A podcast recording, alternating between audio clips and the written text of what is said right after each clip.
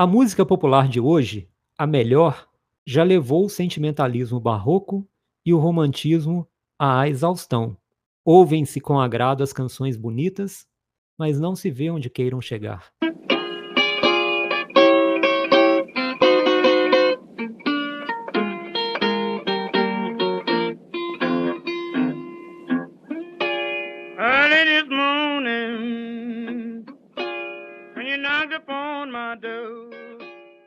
Olá, queridos ouvintes. Iniciamos hoje mais um programa do nosso podcast Tempo Redescoberto.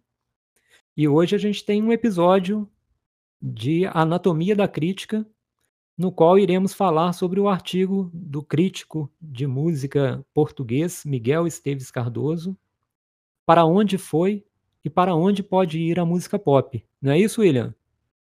Exatamente, Fábio. Olá, querido ouvinte. A gente está pegando esse artigo do Miguel Esteves Cardoso, que foi publicado lá em Portugal em fevereiro de 1986. E é interessante esse artigo, é, a gente pode meio que dividi-lo em capítulos antes da gente começar o programa, mas até para a gente estruturar o nosso diálogo aqui, que ele pega o seguinte: em 86, se a gente for analisar cronologicamente, fazia pouco mais de 10 anos que você tinha tido uma ruptura musical com o punk, em 75.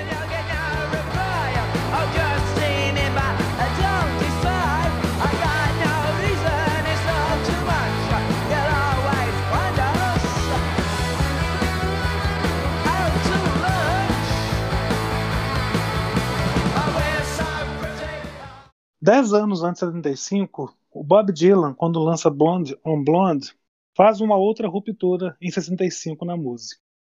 Então ele começa nesse sentido histórico, em 1976, ele começar a se questionar se não seria o momento da ruptura.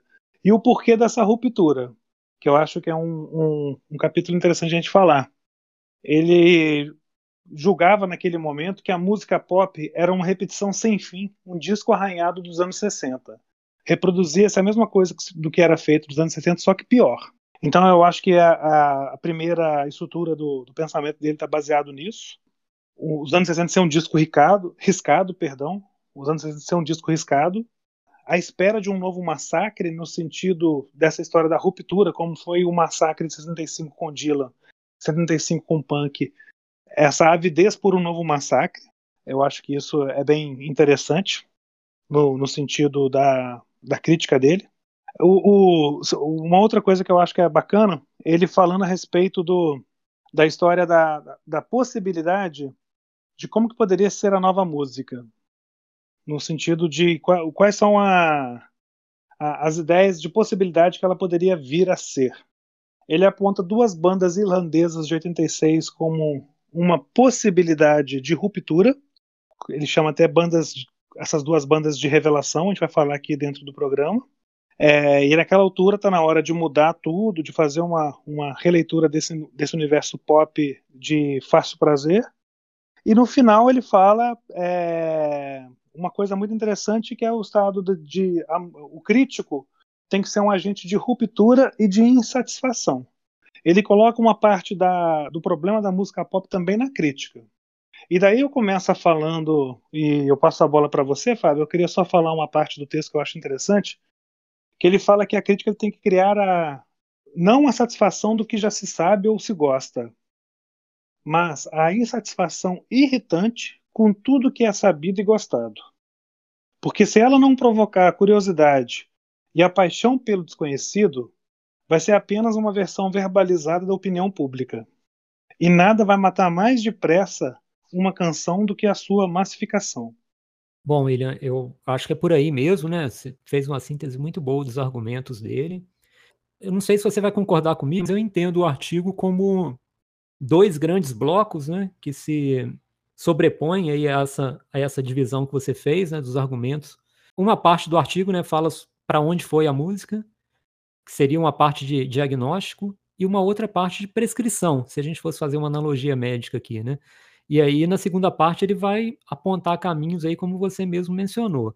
Nessa primeira parte, que é onde eu queria deter um pouco da minha atenção, que é para onde foi a música, é, eu acho bastante importante a gente entender esse ano de 86, né, o momento em que o artigo está sendo escrito, né, esse período dos anos 80, como um período de uma ressaca da New Wave. Né? A gente teve uma explosão ali de possibilidades com a New Wave, com Joy Division, principalmente, né, assumindo essa liderança criativa e desse momento, mas a gente ali está num, numa ressaca, né? Quando chega na metade dos anos 80, a gente vê alguma diluição dessa New Wave em bandas, inclusive que ele cita no próprio artigo, e mais do que isso, né? Mais do que essa essa ressaca, a gente vê também uma uma interferência muito grande do mercado é, musical na criação, na propagação da música, nos clichês musicais, né, na hora de se criar novas bandas, de se criar novos elementos musicais. Eu, eu, acho que ele é muito preciso quando ele fala que o problema que a gente detecta ali no ano de 86, né, nessa metade, nos meados dos anos 80, é que os três tripés que sustentam a música que são os próprios músicos, o, a indústria fonográfica e a crítica, elas, eles, aliás, desculpa, né, esses três pontos, eles se encontram numa, numa mesmice, num conformismo, num desânimo muito grande, né, numa repetição cansativa de, das mesmas fórmulas. Então eu, eu vejo que é um ponto crítico da música pop, esse momento em que o Miguel Esteves escreve isso, e eu acredito que seja um ponto inédito até então no sentido de um cansaço da música pop, né? Ela vem de uma explosão muito grande nos anos 60, né? um surgimento avassalador em termos de fenômeno de público, de introdução de novos elementos, né? De novas linguagens.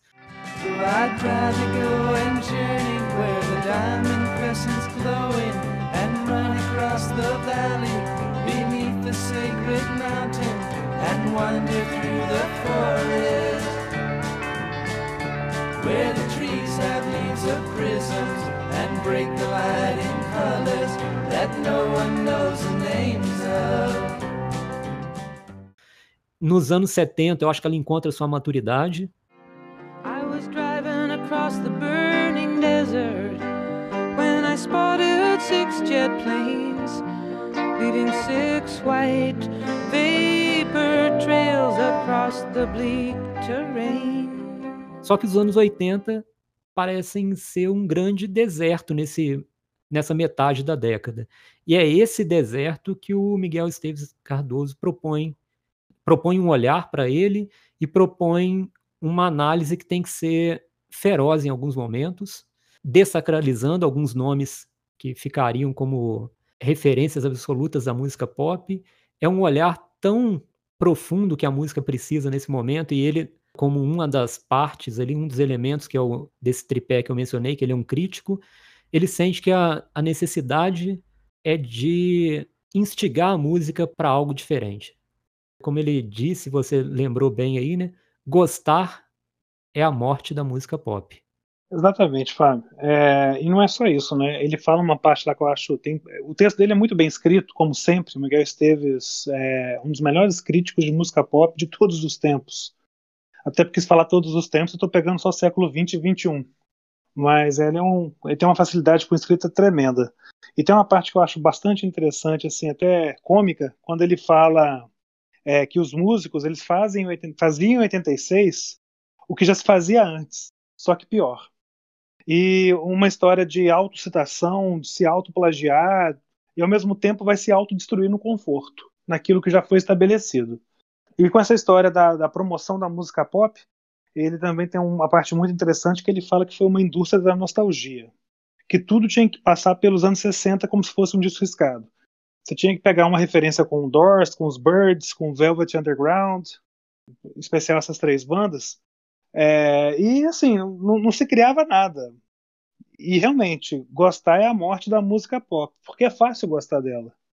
Mas eu acho interessante, como eu falei no início, eu acho que ele coloca um pouco na conta do crítico, porque a crítica ele tem que criar a insatisfação com o que já se sabe que se gosta. E meio que a crítica foi conivente com esse universo nostálgico, é, essa indústria nostálgica dos anos 60.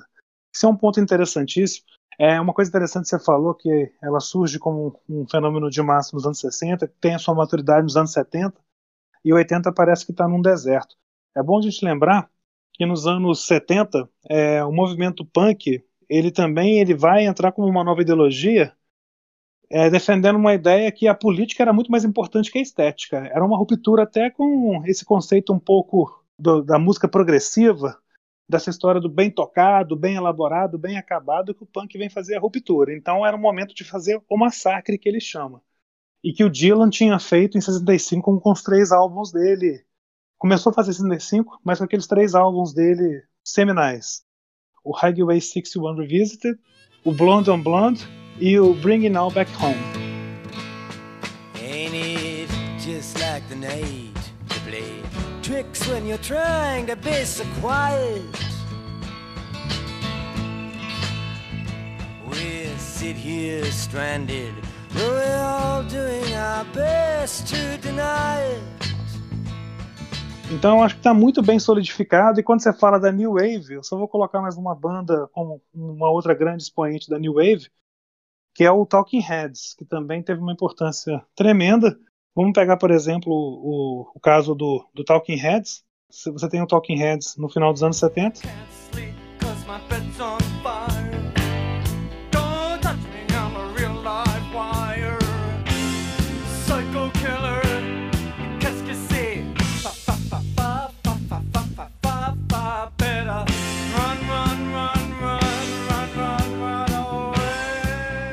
Perdão, não vou pegar o Talking Heads, não. Vou pegar o Joy Division, que eu acho que vai ficar até mais fácil. Você tem o Sex Pistols como ruptura dos anos 70, no punk. Do Sex Pistols, num show do Sex Pistols, nasce o Joy Division. Quer dizer, então você vai do Sex Pistols para o Joy Division, que serve de inspiração para aquela banda Echo in the Bunnymen. Do Echo in the Bunnymen, você cai nos Smiths. E aí, nos Smiths, o primeiro disco, os primeiros álbuns, os dois primeiros álbuns são realmente de uma força muito boa. I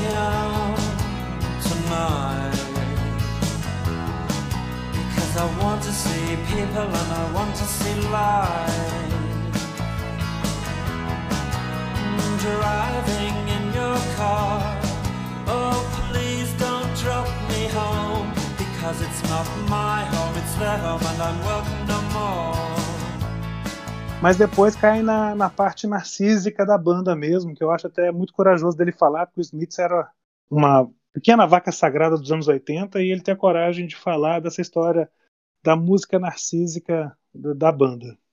É, essa coragem dele de mostrar aquilo que a gente não consegue ver num determinado momento, aquilo que não se conseguia ver naquele determinado momento em algumas bandas, inclusive bandas famosas até hoje, como U2, que é mencionado é. no próprio artigo.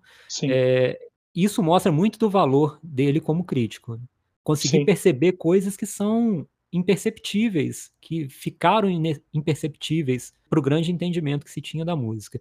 Um outro aspecto que eu gostaria de destacar da crítica dele, e, e aí mostra como que ele é sagaz nessa observação, como que ele percebe que o movimento globalizante da música pop levaria à estagnação. Né? Primeiro que quando você junta tudo que é feito em vários países e você precisa é, reunir tudo isso sob o mesmo rótulo de música pop, começa a haver uma pressão para que essas bandas soem né, com alguma familiaridade para o mundo inteiro.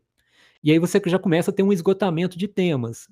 Mas é, eu acho que nesse ponto ele é muito preciso em dizer que esse impulso globalizante da música pop é o que possibilita que ela se torne esse fenômeno né, essa onda avassaladora do século XX, mas, por outro lado, é o que vai trazer um esgotamento, uma repetição de fórmulas. Aí você começa a ouvir sempre a mesma repetição de ideias, de clichês, e aí, quando entra a indústria fonográfica, esse aspecto de tema, amor, romantismo, ele é complementado por uma repetição de ideias musicais também, né? formas de se fazer músicas, de se fazer música que se repete. E, e aí você se aproxima desse período de cansaço, né? Nada resiste muito tempo a uma repetição incansável de ideias. É, eu acho interessante, assim, é, algo que eu fecho com ele, ele fala que para promover é preciso perturbar. A música tem que perturbar, ela tem que ter um sentido, uma razão de ser. É, e os anos 80 era tudo menos isso, virava um consenso, a música era consenso, ela não era perturbadora, ela era consensual, faltava autoridade para as bandas. Uma autoridade para mudar tudo, para fazer diferente, para fazer as coisas da maneira como soasse nova. Porque se ouvia aquelas canções dos anos 80 naquele momento ali, mas não sabia onde que elas queriam chegar. É, para ter uma razão de ser, você tem que. E para inovar, para ter um massacre, enfim, a gente está falando dessa história da renovação, da reformulação, você vai ter que ter três elementos: ruptura, procura e insatisfação. Eu acho que chega um momento em que tem que realmente romper, tem que ter ruptura. E procurar coisas novas. Também só romper por romper não adianta nada. E estar insatisfeito com o momento, para poder aí sim ter uma razão de ser e, e divulgar ideias novas. É, o texto de 86, a gente vai entrar com certeza para onde realmente a música pop foi de 86 para cá, mas é interessante uma outra coisa que ele fala no, no artigo, que em 85, 86 estava surgindo uma banda que foi apontada como um grande fenômeno mundial, que é o Jesus and Mary Chain.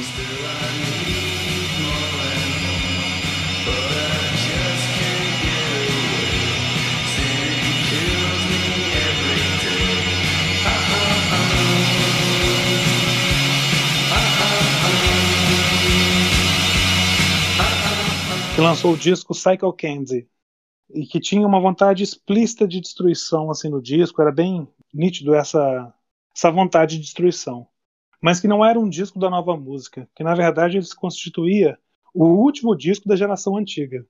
E não o primeiro da nova. Então assim é, é interessante a gente pensar nisso. Ah, mas peraí, tem um Jesus and Mary Chain, tem o Echo and the Bunnymen, tem um The Smiths, ele já foi traçando a história. Olha, você tem Sex Pistols, Joy Division, daí evolui para Echo and the Bunnymen, que evolui para The Smiths, que vai entrar numa repetição de um discurso moralista e narcisista do, especialmente do Morrissey, e saindo dessa desse miolo aqui, a gente pode falar que nem eu falei do Jesus and Mary Chain, mas que essa destruição ela não é o primeiro disco da, da nova geração, né? É o, é o último disco da geração antiga.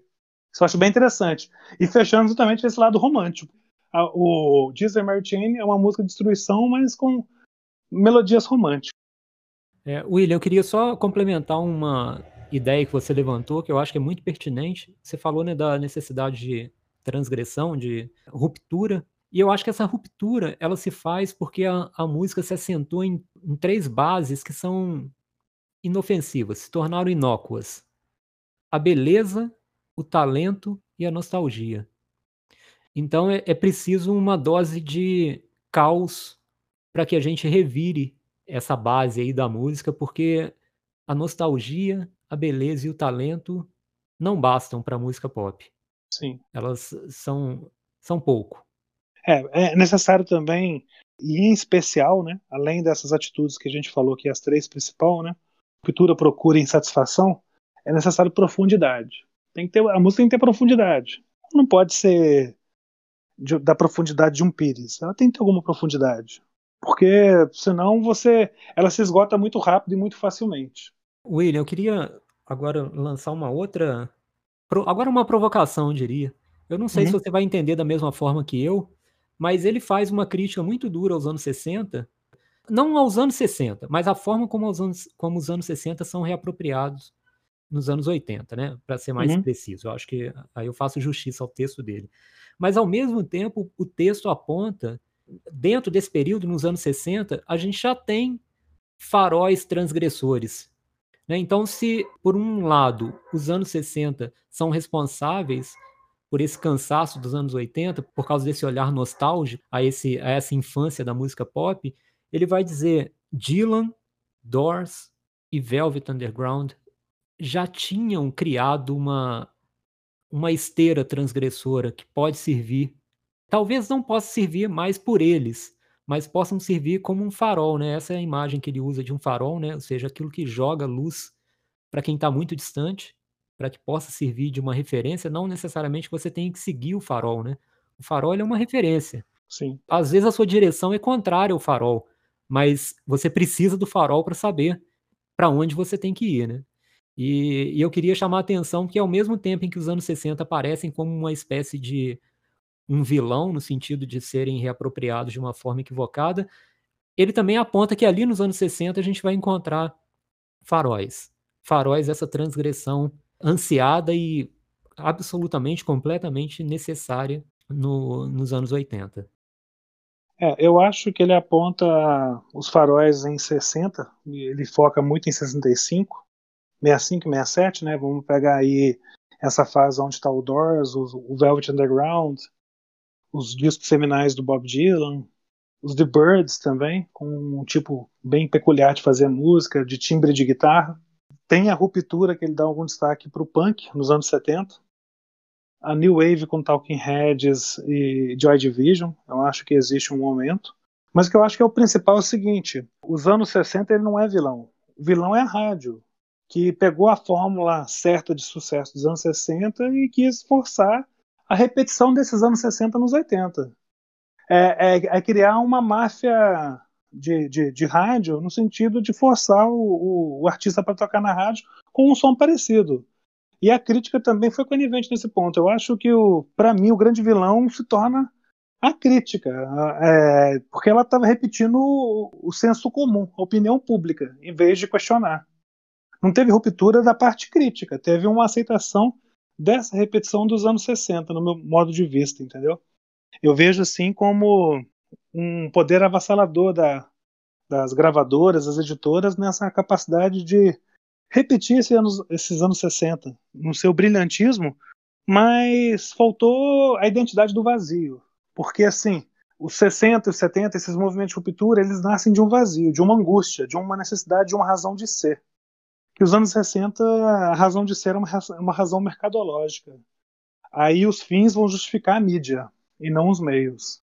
É, eu acho até que ele é bastante cruel ou bastante incisivo, melhor dizendo, com a crítica, porque ele é um crítico. Então acho que ele se sente até na, na posição de ser mais incisivo com o meio dele, porque é onde ele tem maior controle, onde ele tem maior entendimento dos mecanismos e da forma de agir, né? Mas eu vejo mais como uma responsabilidade compartilhada da indústria, dos músicos, que também deitam nesse berço esplêndido da, da repetição, da superficialidade, é, do vazio de ideias, da facilidade de você pegar coisa que já foi criada e simplesmente dar uma roupagem. E esses três pontos aí, eles se, se acusam mutuamente, eles são, são corresponsáveis por esse declínio, né? Sim, sim. E assim, só para o ouvinte se sintonizar, né? Qual é a ruptura que o Dylan fez, gente? O William tá falando o tempo todo aí, ruptura do Dylan, não sei o que, que tem. Você tinha uma estrutura de canção pop muito bem estruturada e bem simples. É a história do, do verso, a preparação para o refrão, verso, preparação, o gancho, refrão, verso, gancho, refrão. Então, assim, a música ela era feita no, como se fosse um círculo. E, e, com o Dylan, você entra agora nessa fase de 65, 66 em longas narrativas. Então você não tem mais aquela história de ficar voltando toda hora para o refrão. Então tem essa ruptura do Dylan, que é importante no campo de narrativa até folclórica, de profundidade. Ganha em profundidade, de campo, a música com Bob Dylan. Em 75 com o punk, em especial Sex Pistols, ela ganha em atitude política em ruptura. A, a, política era mais importante que a estética. Vamos romper com esse padrão pré-estabelecido do progressivo, de coisas muito bem tocadas, músicas extensas, musicistas formados em, em escolas de renome. O importante é a mensagem que vai se passar. Joy Division traz uma mensagem que a música pop até então virava as costas, virou as costas por Leonard Cohen, virou as costas por Nick Drake, ele vai falar: não, peraí, vamos encarar a dor. A dor ela tem que ser comercializada também, não só momentos de desilusão amorosa, mas da dor, a dor em si.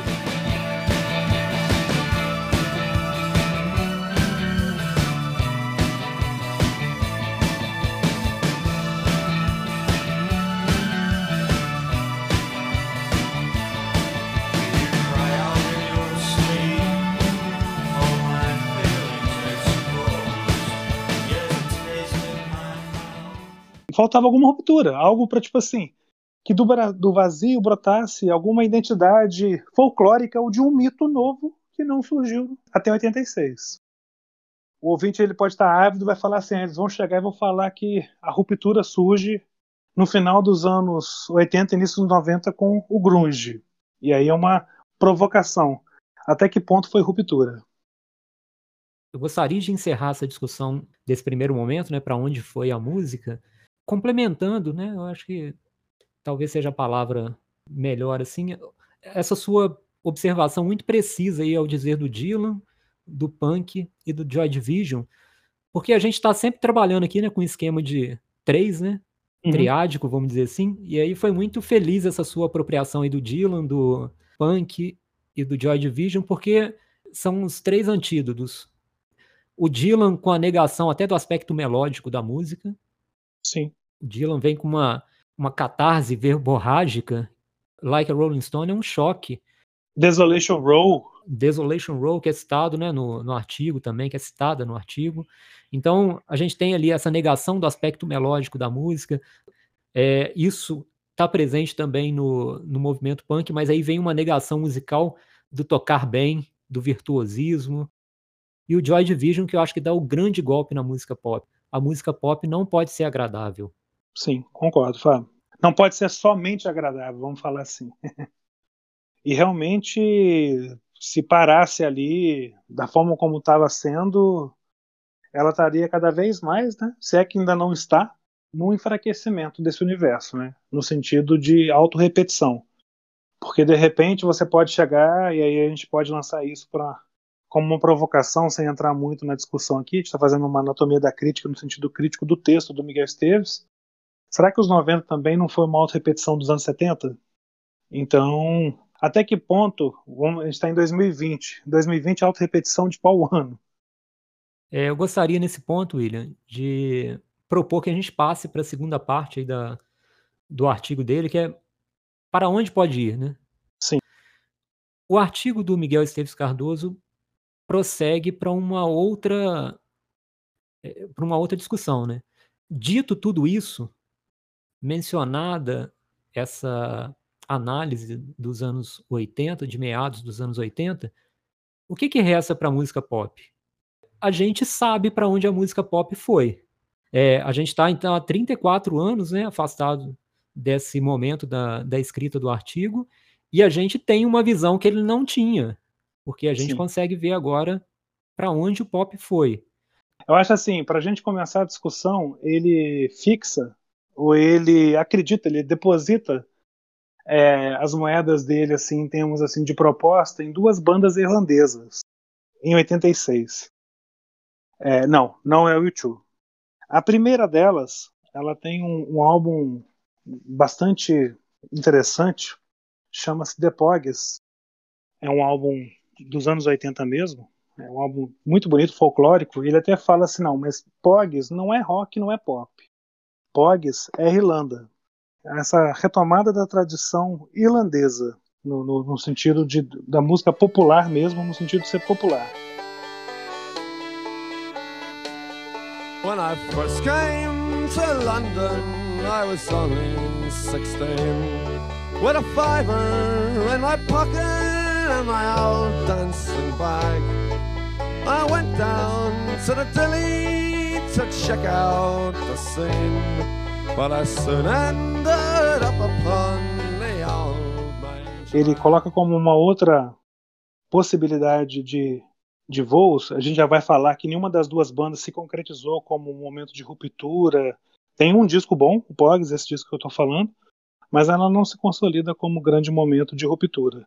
E a outra banda, que é até uma banda assim, essa é uma banda muito desconhecida. The Men They Couldn't Hang. Então ele achava que a música poderia ir por ali, que a Irlanda era uma possibilidade de renovação.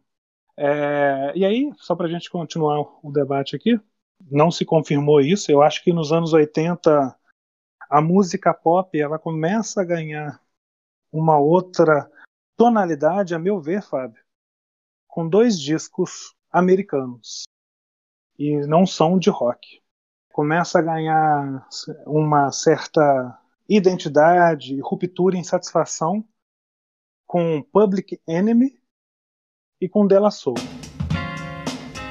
Greetings, girl, and welcome to my world of phrasing right up to bat. It's the daisy age, and you're about to walk top stage, so wipe your lottos on the mat. Hip hop love, this is, and don't mind when I quiz your involvements before the sun. But clear your court, cause this a one man sport, and who's better for this than plug one? Don't one. have to worry about me squashing other deals, cause they've already been squished. Freeze the frame of our moves the same, wish we can continue right behind the bush. You'll stay with me. Eu acho que essas duas bandas fazem uma ruptura bem interessante do final dos anos 80.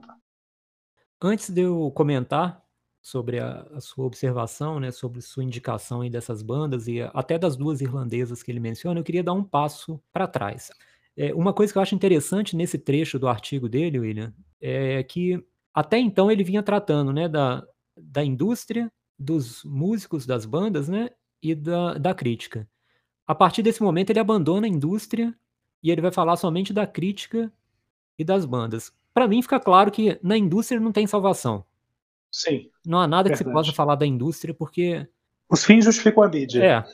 A resistência, né, o que pode ser entendido como uma resistência, uma um, um respiro para a música pop, vem desses dois outros personagens. Vem dos músicos e da, e da crítica. Só há possibilidade para o pop nesses dois lugares, porque a indústria ela é ela é nostálgica por natureza. Ela vai na fórmula certa. Exatamente. Ela, porque ela quer minimizar riscos, né? Ela quer minimizar a possibilidade de perda financeira. Não tem nada que a gente possa fazer com relação à indústria, porque ela vai enxergar a música de outro ponto, com outras é, intenções, outros objetivos. Aí, William, agora eu queria entrar aí no mesmo passo que você, né? Ele cita, né, Pogs, e de fato, né, um disco muito transgressor, o Run, Sodom and, and Lash, é um disco bastante transgressor, muito até bizarro em algumas temáticas, em alguma, alguns sons, mas é uma pena que, de fato, ele não vinga. Eu até vejo um pouco é, desse, desse aspecto meio quase escatológico, quase escatológico, eu diria, em bandas que viriam depois, nos anos 90, e não necessariamente influenciadas pelo The Pogues, eu acho a própria história curta da banda impossibilitou que ela servisse de influência para muita coisa que viesse depois, né?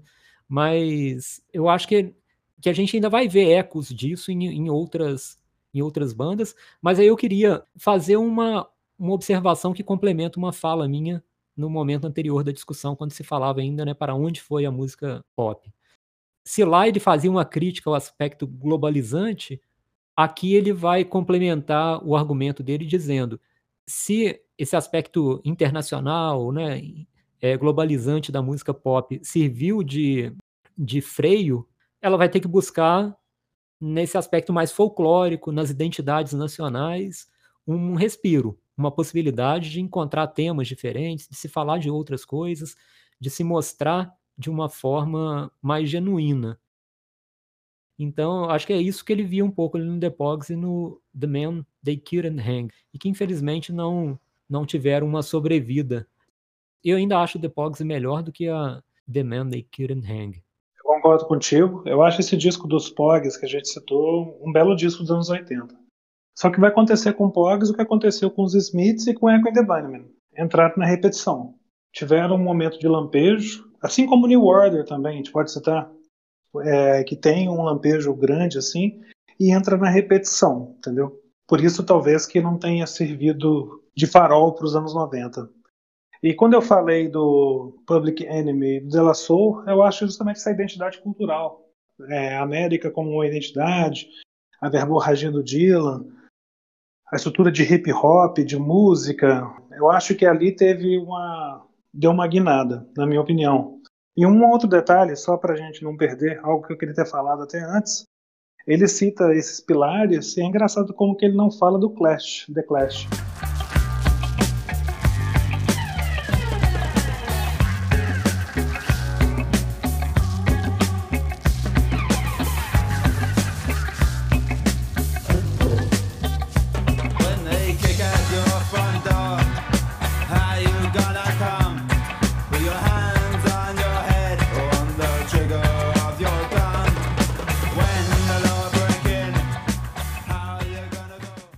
The Clash ele acaba influenciando algumas bandas. Eu lembro aqui de duas, The Specials e o Madness, né? Na, na situação de música ska, um pouco de reggae, mas também assim não não servem de farol para os anos 80. É, eu concordo contigo. Eu não sei se você ficou com essa impressão, William, mas quando ele quando ele destaca no artigo essa resistência ao internacionalismo da música, eu fiquei pensando demais no Chico Science no Brasil, no início dos anos 90, como uma possível encarnação desse princípio, né? Porque é, é uma banda que foi no aspecto folclórico, no aspecto regional, mas sem prescindir da linguagem pop.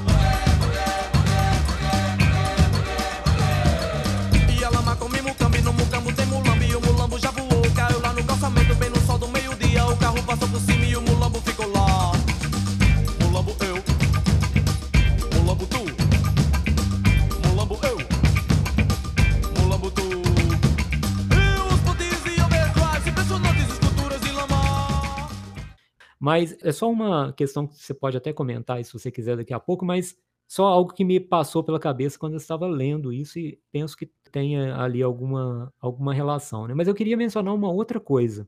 E aí eu acho que é interessante a gente olhar para esse movimento da música nos anos 80 a partir desse dado. Ele faz uma menção a uma possível esterilidade de se discutir talento, quem é melhor guitarrista, quem é melhor baterista, como um, uma espécie de um esvaziamento da música. Né? A música não é essa disputa de quem é melhor, de quem é mais virtuoso.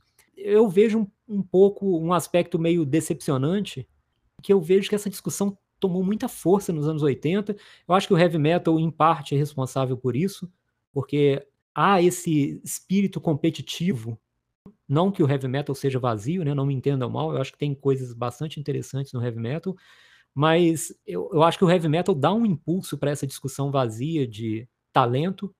Né? Ele diz a música pop é mais importante, é tão importante para a gente ficar discutindo coisas pequenas como talento. Verdade, concordo. E aí eu acho que isso desemboca na banda que, que foi massacrada por causa desse aspecto, para mim, justamente, que foi o Nirvana. Porque seriam músicos horríveis, músicos quase primitivos, no sentido de habilidade, de virtuosismo, de conhecimento teórico da música, eu vejo que essa discussão, infelizmente, ela ganhou força a partir desse momento em que o Miguel Esteves Cardoso escreve, a ponto da gente ter disputa de quem faz solo mais rápido. Que, que talvez seja seja decorrente de Eruption do Van Halen, né? Nada contra o Van Halen, o Edward Van Halen, mas caiu num campo muito tecnicista e científico parece matemática, né? Tipo assim, virou maratona, Olimpíadas. Quem faz mais em menos tempo. É... Mas com relação ao Nirvana, o campo do pop, pop mesmo, Fábio, eu acho que esse movimento que o Nirvana traz, né, para os anos 90, com, com grunge, Nirvana, Pearl Jam, em especial essas duas bandas, Soundgarden, ali eu vejo uma ruptura sim. Não acho que é ruptura por inteiro, não. Eu acho que é uma antropofagia, vamos chamar assim, é, mas eu vejo talvez a última ruptura do pop. Porque o R.E.M. realmente eu achava que nos anos 80 era uma repetição dos anos 60 e 70.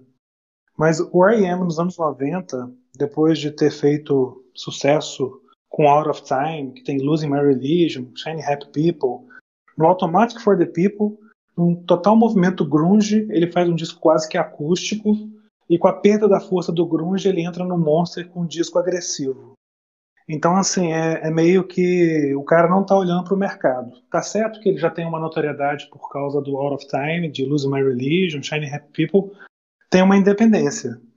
Mas quantos artistas tiveram essa coragem, né? Exatamente, William. Eu também vejo a R.E.M. como uma algo fora do convencional nos anos 90 e até apontando para uma maturidade da banda.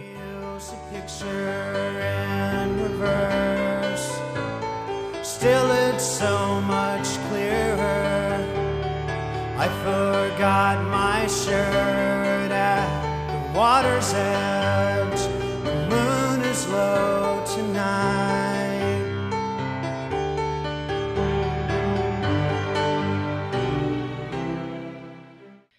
Algo um pouco diferente dos anos 80, né? E talvez a apreciação do, do Miguel Esteves Cardoso ali tenha sido mais por causa do momento da banda. É uma, uma banda Sim. ainda incipiente em seus primeiros movimentos. Com relação ao Nirvana, eu acho que o Nirvana não é uma ruptura também, e aí eu concordo contigo, porque o Nirvana eu vejo como uma. É o estertor desse movimento da New Wave. Porque o punk está muito presente ainda no Nirvana, essa dor que não se espia do Joy Division está presente ainda. Sim. O Nevermind é o Cycle Candy, né? Não é o primeiro disco da nova geração, é o último disco da geração antiga. É dessa forma que eu vejo.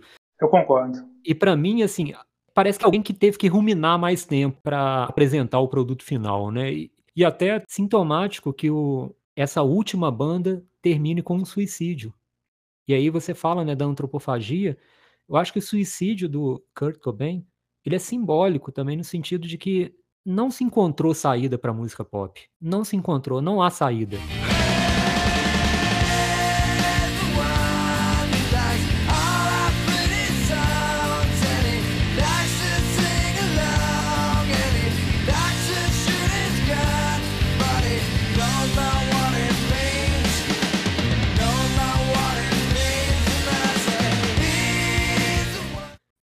Eu não sei se estou sendo pessimista demais assim nesse sentido, mas eu acho que essa saída que o Miguel Esteves Cardoso busca e que ele aponta no artigo dele em 86, ela não foi encontrada. E aí eu gostaria de fazer uma provocação. Passa. Para onde foi a música pop, William? Foi para a repetição dos anos 60 e 70. A gente está até hoje nela. Tirando. E hoje o hip hop de hoje é repetição dos anos 80 e 90. Miguel Esteves termina o texto falando assim: a música pop tem que se inventar para não acabar, porque senão ela acaba mesmo. Ela não chegou a acabar, mas está naquele estado quase que vegetativo. Na verdade, ele fala que a música pop tem que acabar, porque senão acaba mesmo. É, exatamente. Acabar daquela forma, é.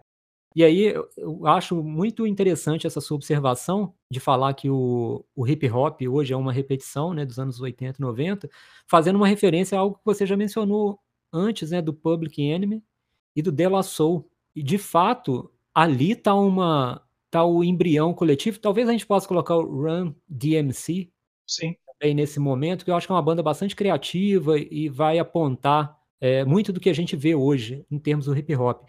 Mas eu concordo muito contigo. Eu acho que o pop hoje é uma repetição. Não que não tenha coisas interessantes. Pop ainda tem, tem respiro, tem momentos de riqueza, tem momentos de delicadeza, tem momentos de força, mas eu acho que não mais no ponto de ser uma força transformadora como nos anos 60, 70 e 80, nesses momentos que o Miguel Esteves Cardoso identifica. E até a nossa música popular brasileira. E aí, assim, eu vou ser até. Tá, a nossa música popular brasileira ainda está presa nos grilhões dos anos 70. É claro que a música popular brasileira entraria nesse aspecto mais regional dele. Eu acho que aí entra talvez uma outra discussão, porque a gente teria que até tentar identificar o quanto que ela é pop em algum sentido. Né? Eu acho que tem elementos, tem uma dimensão da música popular brasileira que é pop, sim. Por outro lado, tem um ponto que ele é tão regionalista, é, lida com ritmos e construções musicais que são tão locais que, que talvez o aspecto pop tenha que ser é, investigado com mais escrutínio. Mas eu concordo contigo, eu acho que mesmo na nossa música brasileira, né, a gente ainda está, a gente ainda tá nos anos 70, mesmo aqueles que a gente entende como sendo as grandes referências da música brasileira. Né? Talvez o Caetano ainda tente uma ou outra investida fora desse contexto dos anos 70, no sentido até de formação de banda e tal. Tatuou mexe na coxa, chegou com a boca roxa de botox, exigindo rocks, animais, metais, totais, letais. Eu não dei letra. Tu é gênia, gata, etc. Mas se foi mesmo rata demais. Mas o jogo é o mesmo ainda, né? E outros músicos, eu acho que é, isso cabe ainda mais, né, William, nesse aspecto de de repetição ainda dos anos 70. Exatamente. Você falou bem. Caetano, talvez um pouco Gil, mas não mais agora no século XXI. Até o final do século XX, talvez ele tenha tentado alguma coisa. O Jorge Ben, nos anos 80, tentou alguma coisa também, mas é muito pouco. É muito pouco. E na verdade isso é nada mais é do que o reflexo da. Que a gente está vivendo uma ressaca dos anos 60 e 70 até hoje. Isso em todas as áreas, não só na área da música. E ainda tem um outro elemento que eu acho que é mais complicado quando se pensa no pop brasileiro, que ele ainda vive uma nostalgia da nostalgia, porque a gente está vivendo a nostalgia dos anos 80, né? Já era nostalgia, então a gente está numa nostalgia potencializada, vamos dizer assim, quando a gente pensa que os anos 80 tem sido a grande referência, ou pelo menos se tem uma nostalgia dos anos 80 muito clara quando se fala no pop rock brasileiro. E para encerrar esse trecho aí, eu gostaria só de falar algo sobre a crítica, até para finalizar a minha percepção sobre tudo isso, né? A minha recepção da crítica do Miguel Esteves Cardoso. Eu queria ainda dizer que a música hoje, que é a música radiofônica, a grande música pop que se faz hoje, né? E hoje os Estados Unidos são o epicentro dessa música pop, ela me soa ainda mais cansada do que a música de 1986, a música dos anos 90 e então me parece que a gente ainda está caminhando para um, um beco ainda mais estreito, mais escuro e mais curto. É, é isso. É, tá nessa redundância, nesse samba de uma nota só mesmo. Não que não tenha gente fazendo boa música. Tem.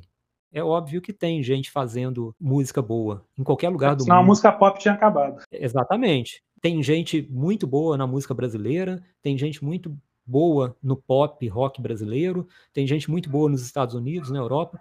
Tem, só que o ponto que o Miguel Esteves Cardoso coloca é do pop como uma referência artística. Né? Eu acho que isso não existe mais.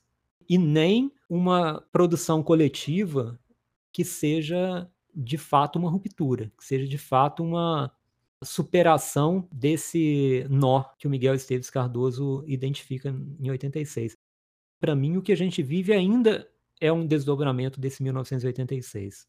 Perfeito. É, o texto é atualíssimo. Ele podia ter sido lançado hoje, que a gente já está totalmente identificado com ele. E aí, eu quero muito que eu esteja errado. Eu não sei se eu estou, mas eu queria muito estar errado. O problema é que eu não vejo saída para música pop. Eu acho que só esse que é o problema. Saída enquanto movimento, é o que o Fábio falou. Não com relação a um artista ou outro. Mas enquanto movimento artístico, eu acho que hoje a saída eu não consigo enxergar. Hora da dica, né, William? Hora da dica. Vamos lá. Quer começar? Posso começar. Vou começar pelo mais óbvio, que é o disco do The Pogs. Eu acho que ele cumpre um papel muito importante na crítica do Miguel Cardoso. Eu acho que para complementar o entendimento dela, a gente tem que ouvir o The Pogs. Então eu diria, ouçam Run Sodomy and Lash, que é esse disco, and the Lash, que é esse disco de 1985. Cinco, né? Perfeito, Fábio. Eu vou dar três dicas, assim, duas muito parecidas. A primeira é para o ouvinte ir no blog Recortes e Retalhos, que é onde está esse texto do Miguel Esteves Cardoso. Tem uma quantidade bem grande de crítica portuguesa, é bem rica, tá? E que vale a pena a gente tentar conhecer um pouquinho mais. É, ela está focada dos anos 80 para trás, mas para quem gosta dessa música de 80, 87, 88, 89 para trás, vai ter um material muito rico nesse blog chamado Recortes e Retalhos. E por fim, eu vou dar a dica dos dois discos daquilo que eu falei, que foi a possibilidade de ruptura dessa música pop no final dos anos 80. O disco do Public Enemy, o primeiro disco realmente muito bom da banda, que é o It Takes a Nation of Millions to Hold Us Back. Esse disco é muito bom, vale muito a pena o ouvinte que está querendo conhecer um pouco mais sobre hip hop, sobre essa cultura negra, o rap, ouvir esse disco. E por fim, o De La Soul, que o nome do disco é Three Feet High and Rising, que o ano passado completou 30 anos. Eu me despeço então de você, William, me despeço dos nossos queridos ouvintes. Até a próxima, até breve. Valeu, Fábio. Grande abraço. Despeço também do nosso querido ouvinte, deixando para ele sempre a abertura, o canal aberto aqui para a gente trocar figurinha, trocar ideias a respeito do que a gente falou aqui. Enfim, fiquem à vontade. É isso, Fábio. Abraço.